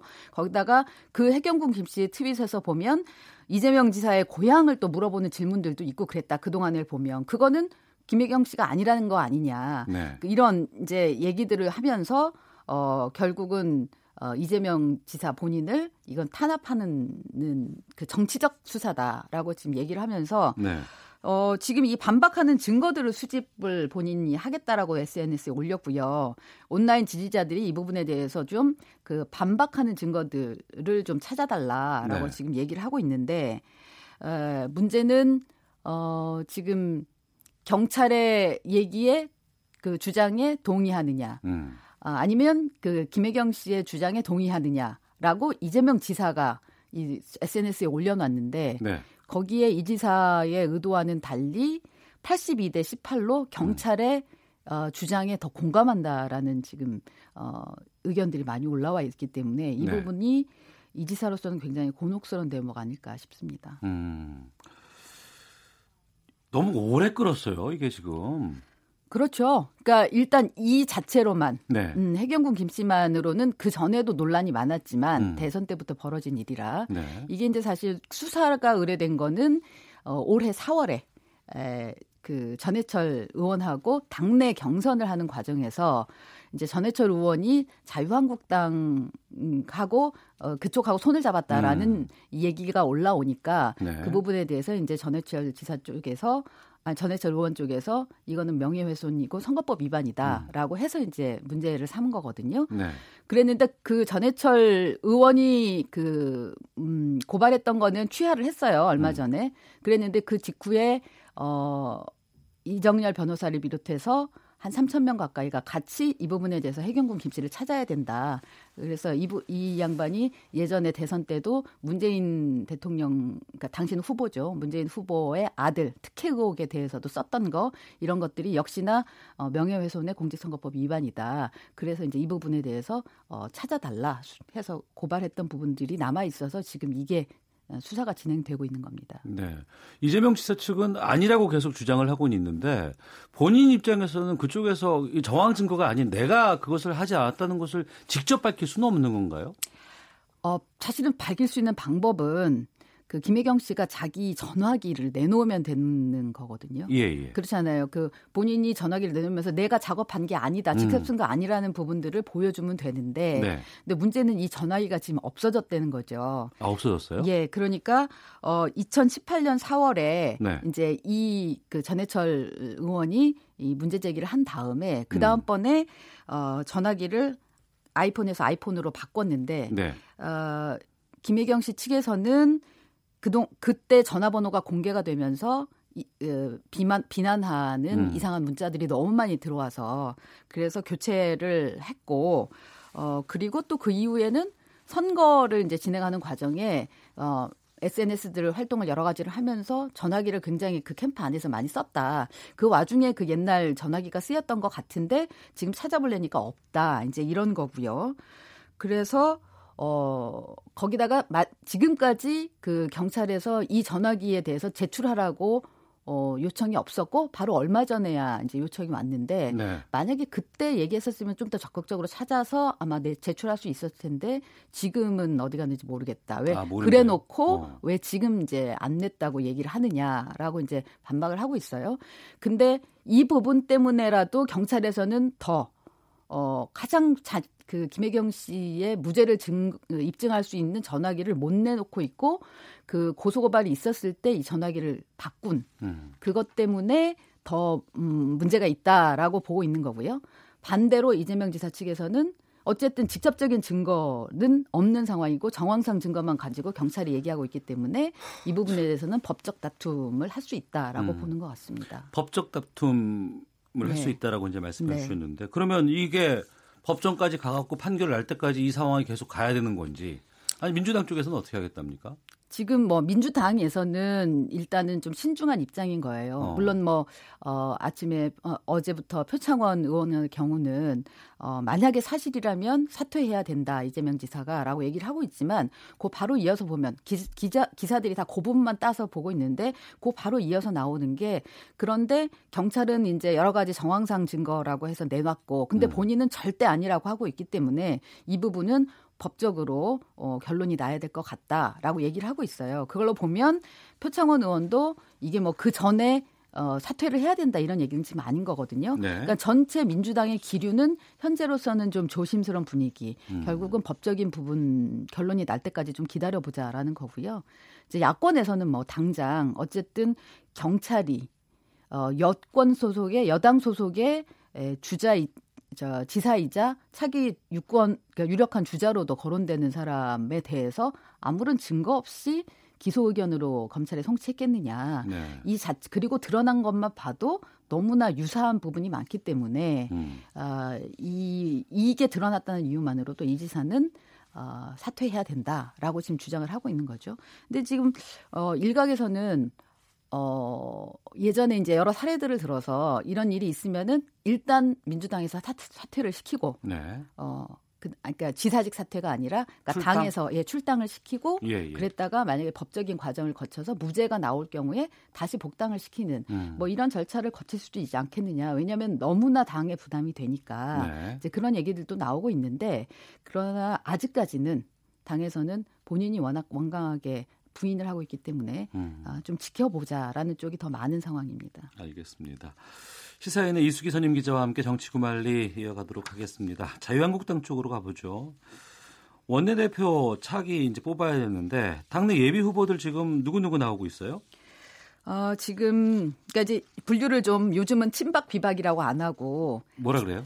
어, 잔류파. 그러니까 아, 예전에 복당파 예, 예. 그러니까 아, 탄핵 예, 예. 탄핵 이후에 그 박근혜 전 대통령 탄핵 이후에 잔류했던 사람과 음. 그다음에 나갔다가 돌아온 사람과 해서 네. 복당파, 잔류파 복당파로 분류를 이제 해달라고 얘기도 하고 실질적으로 약간 그런 면도 있어요. 왜냐하면 친박이라고만 하기에는 음. 현재 그 이른바 뭐 우파 재건 회의 여기에 참여하고 있는 분들이 어 예전에 친이계 심재철 의원이나 네, 아, 네. 예 조경태 어. 의원 이런 것처럼 친이계나 이제 뭐 비박계였던 사람들도 들어있기 때문에 이 부분은 확실하게 좀 뭐 잔류파 복당파로 분류하는 게 나을 것 같은데 요. 네. 어쨌든 우판 재건, 우파 재건 회의를 표방하는 잔류파에서는 이제 심재철, 유기준, 유재주, 유재중 의원 등이 지금 나오려고 하고 있고 네. 나경원 의원의 경우는 이제 잔류파였긴 한데 어차피 그때 탈당하려고 했다가 음. 마지막에 음. 주저앉았잖아요. 예, 예. 나경원 의원의 경우는 자기는 중립파라고 하는데 그럼에도 불구하고 지금은 어 이쪽 잔류파 쪽에서 어, 마땅한 사람이 없다면 본인을 좀 지지해 주셨으면 좋겠다. 음. 그리고 그런 움직임이 있다라는 그런 기대를 하고 있는 것 같고요. 네. 어, 복당파 쪽에서는 강석호, 김영우, 김학용, 홍문표 의원 등이 얘기가 되고 있습니다. 네. 그러니까 각각 다들 지금 표계선들을 하고 있는데 어쨌거나 그 비대위, 그러니까 대, 지난 대선 직후에 이제 워낙 그 친박, 비박, 잔류파, 복당파 당내 개파 갈등이 심해서 그거를 어, 좀 수습해 달라고 비대위를 꾸렸는데 네. 그래서 비대위가 활동하는 중간에는 잠깐 조용하는 것 같더니 워낙 지지도도 낮았고 확실히 이제 원내대표 선거, 당 대표 선거, 그 다음번에 이제 총선으로 이어지는 어, 선거의 계절이 다가오니까 이제 새 대결이 다시 음. 부활하는 음. 그런 양상을 보여주고 있습니다. 네. 원내대표 선거는 현역 의원들의 투표로 이루어지는 거잖아요. 그렇죠. 현역 의원만 하는 거기 때문에 실질적으로 보면은 이제 원내대표 이 선거에 대해서 현역 의원들은 굉장히 관심을 많이 갖고 있고 음. 그리고 하고 싶고 왜냐하면 그게 하나의 좋은 스펙에 들어가는 거고 아. 그 다음번에 이제 어 상임위원장이나 뭐 당 그 당권이나 가는 이제 이 디딤돌이 된다라고 생각하니까 중요하게 생각하는데요. 네. 사실 실질적으로 국민들은 어 내년 2월로 예정돼 있는 지금 당권 선거, 당대표 선거에 훨씬 더 관심을 많이 갖고 있죠. 네. 그러나 이제 그 당대표 선거의 향방, 어떻게 이 바람을 탈 것인가를 보여주는 지표가 이번 원내대표 선거라서 음. 12월 초에인 원내대표 선거를 이제 좀 주목하고 있는 건데요. 변수는 한 두 가지 정도 될 것 같아요. 일단은 단일화가 어떻게 이루어지느냐. 아. 지난번의 경우는 이제 김성태 원내대표 가 당시 후보 시절에는 그냥 어, 복당파에서는 단일 후보였고 네. 이쪽에 잔류파에서는 이제 표가 좀 나뉘는 바람에 아, 그랬어요. 예, 예, 그러면서 그때 이제 김성태 원내대표가 된 경향이 있었고요. 네. 또 아무래도 그 당시에는 이제 친박 그 탈당 지지했던 분들이나 친박계에 음. 대해서는 책임론이 강했기 때문에 이제 그런 면들이 좀 있었죠. 그래서 이번에 단일화 그래서 이제 꼭 이번에는 잔류파에서도 단일화 단일 후보를 내세우겠다라는 지금 생각들이 강해서 음. 그게 이루어질 것인가 하고 그다음에 이제 결국은 민심의 향배가 네. 아무리 원내대표 선거지만 밖에서 보기에 저당의 이 원내 사령탑이 누가 될 것인가 아, 과연 음, 미래가 있, 있는 건가라는 부분 어, 여당하고 협상을 진행하는 얼굴이 누굴까 이런 부분들에 대해서 어, 납득할 수 있는 사람이냐 아니냐 부분들이 좀 있기 때문에 네. 그런 민심이 또 어, 투영이 되는 부분이 있거든요. 원내대표가 어느 쪽에서 되느냐, 뭐 잔류파나 복당파나 네.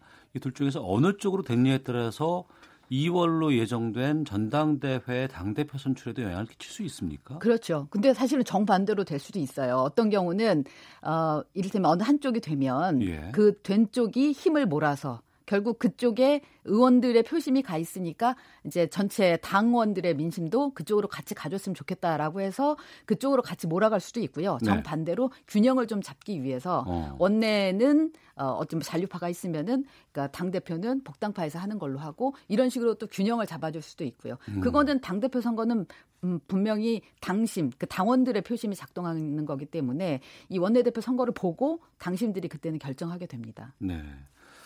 알겠습니다. 자, 그리고 이제 예산 국회 지금 진행되고 있는데 12월 2일이 이제 예산 통과 시한이잖아요. 결정 시한인데 어, 문희상 의장과 여야 5당 대표가 주말에 부부 동반으로 만찬 함께 했었고 예산 심사 뭐 타협 안 됐다면서요? 네, 오전에 지금 3당 원내대표가 만나서 네.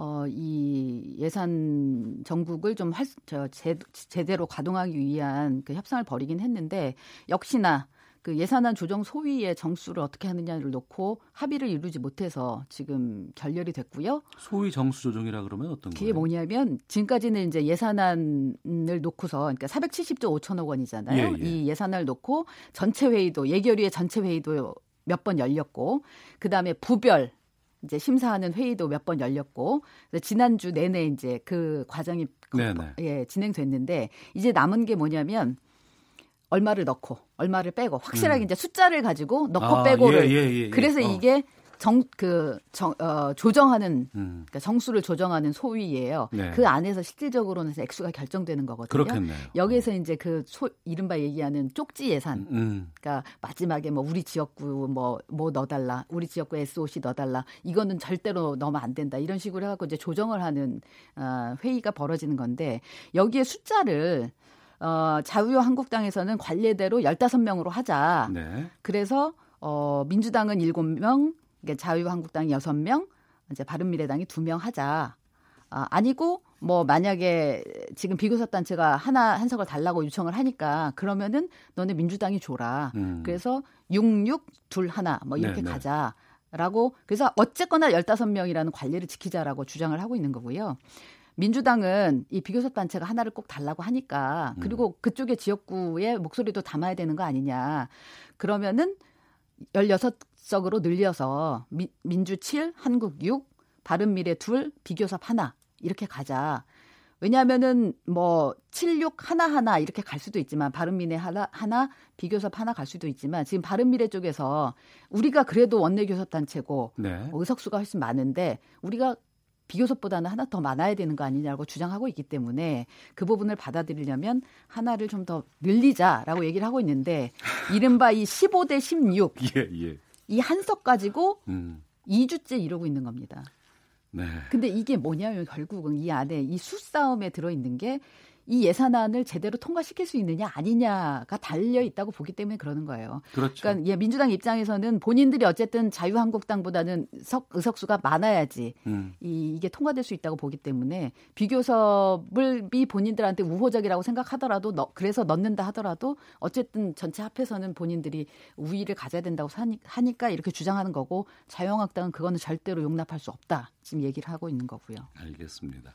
이번 주에 좀 주목해 봐야 할 정가 이슈라든가 일정 있으면 하나만 소개해 주세요. 글쎄요. 이번에는 아주 그냥 그거 하나로서 어, 지난주가 지, 지난주 지난주 이런 때는 뭐 이를테면 운영위원회 음, 음. 예, 이런 거가 있었는데 굉장히 중요한 게 이번에는 지금 그렇게 하나가 뚝, 똑바로 보이는 건 없고요. 지금 말씀드린 대로 어, 예산 소위가 어떻게 구성되느냐.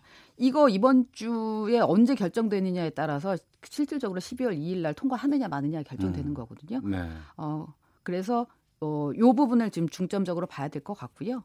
그 다음번에는 아까 핵경궁 김씨 부분은요, 워낙 여론이 예민하게 발, 그, 여기에 대해서 발현하고 있기 때문에 네. 이 부분에 대해서 어, 수사가 어떻게 진행되는지 부분 아마 검찰도 빠르게 할 거거든요. 음. 그래서 이 부분에 대해서는 좀 지켜보는 게 전체 전국 정치권 안은 아니지만 그 전체 여론으로 봤을 때는 좀 주목해야 될 대목인 것 같습니다. 알겠습니다. 시사인의 이수기 기자와 함께했습니다. 고맙습니다. 고맙습니다.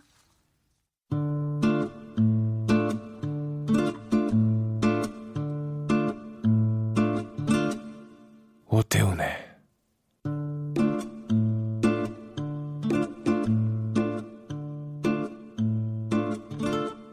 시사본부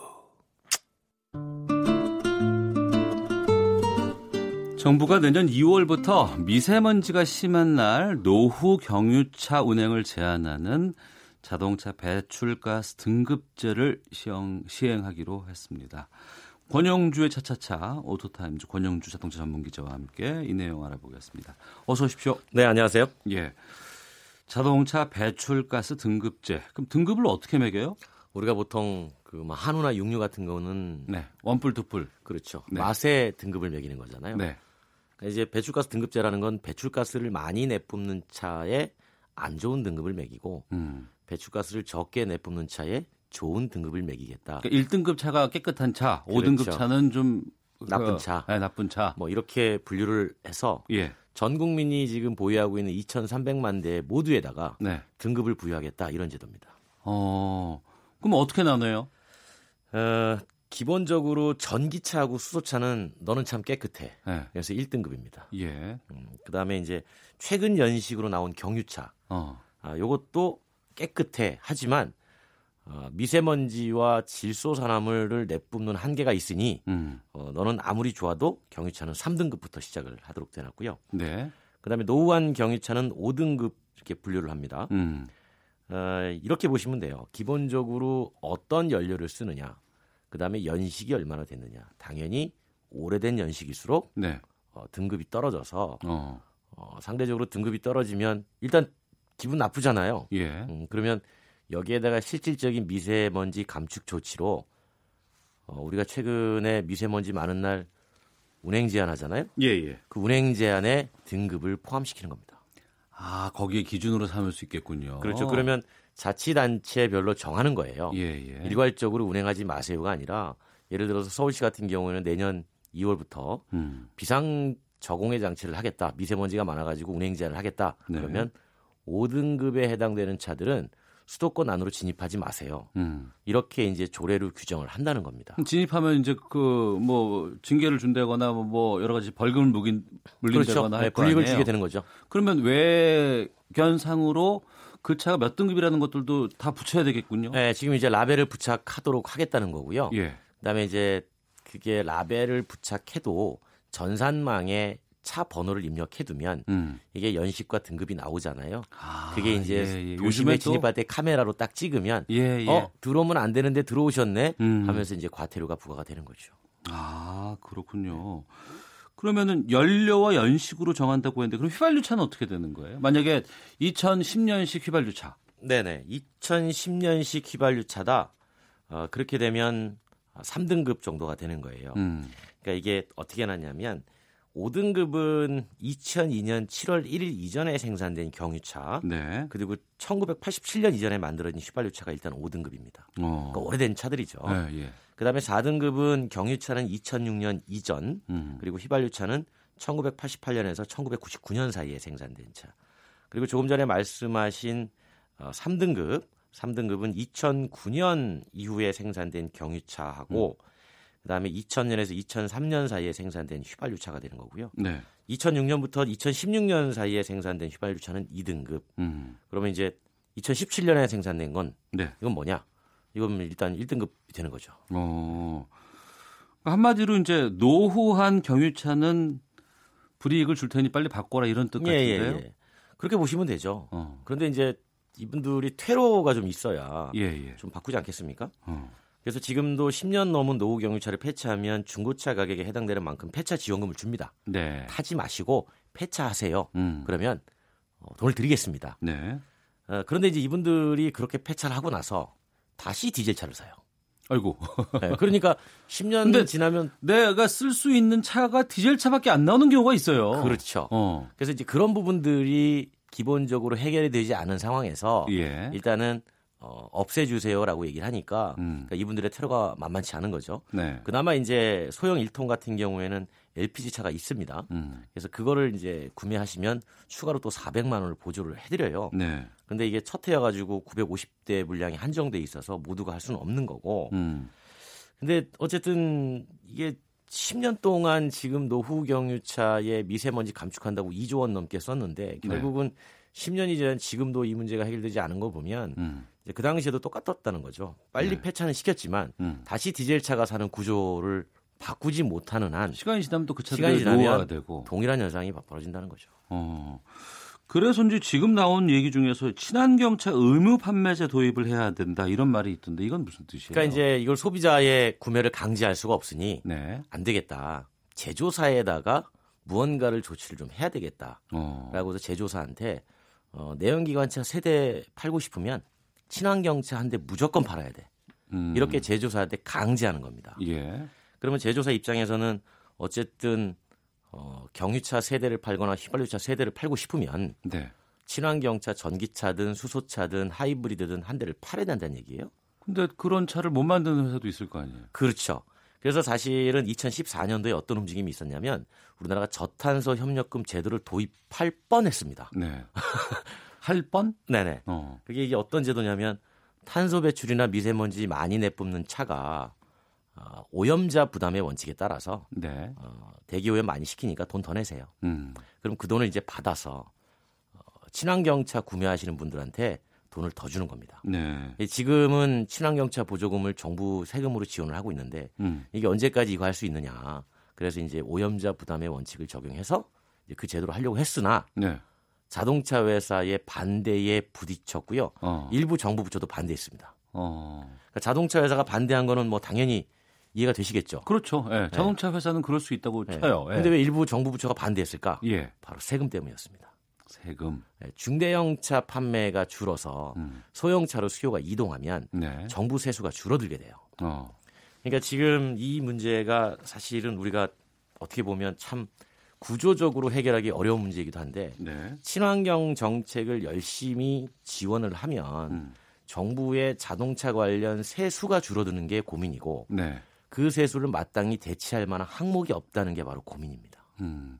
근데 지금은 세금도 많이 거치고 그래서 이제 유류세도 이제 15%뭐 인하하고 이런 네. 부분들이 있기 때문에 지금은 그런 정책이 좀 의미가 있지 않을까 싶어요. 그러니까 뭐 그러니까 우리가 친환경 얘기하는 네. 거잖아요, 지금. 그러니까 이를테 보면 그 유류세를 내려줬잖아요. 네. 그러면 기름 소비가 늘어납니다. 네. 그럼 당연히 배출가스도 늘어나죠. 늘어나겠죠. 예. 어, 그러면서 한편에서는 어, 미세먼지나 배출가스 줄이기 위해서 음. 어, 노후경유차 폐차하고 LPG로 전환하자. 예. 이게 지금 동시다발적으로 이루어지니까 아이고. 한쪽에서는 어, 기름 소비를 장려하면서 음. 한쪽에서는 기름 소비를 억제하는 네. 이런 정책이 동시에 이루어지니까 이게 대체 어디에 초점을 좀 맞춰야 되는지 어려운 부분이고요.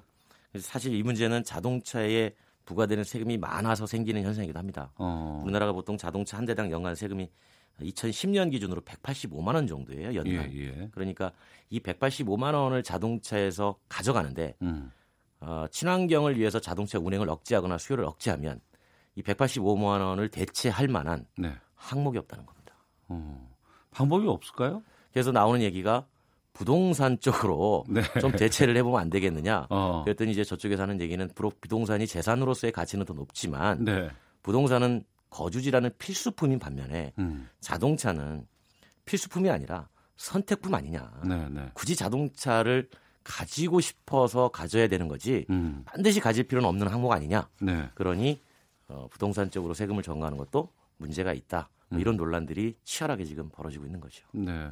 그런데 미세먼지에 대한 시각들도 많이 바뀌었고 또 최근에 뭐 친환경에 대한 또 여러 가지 국민적인 열망도 높기 때문에 지금 이런 것들을 좀 적극적으로 고민할 수 있는 때가 아닌가 싶네요. 그러니까 지금 이 상황에서 사실 우리가 고민해 볼 수 있는 건 자동차와 연관된 유류세 정체를 한번 고민해 볼 시기는 됐습니다. 음. 그러니까 어떤 연료에 어느 정도의 세율로 조정해서 전반적으로 두 가지를 다 같이 윈윈할 수 있을까 이런 토론들이 좀 필요하긴 합니다. 네, 오토타임즈의 권용주 기자와 함께했습니다. 말씀 고맙습니다. 감사합니다. 네, 오태훈의 시사본부 여기서 마치도록 하겠습니다. 내일 오후 12시 20분에 다시 인사를 드리겠습니다. 지금까지 시사본부의 오태훈이었습니다. 내일 뵙겠습니다. 안녕히 계십시오.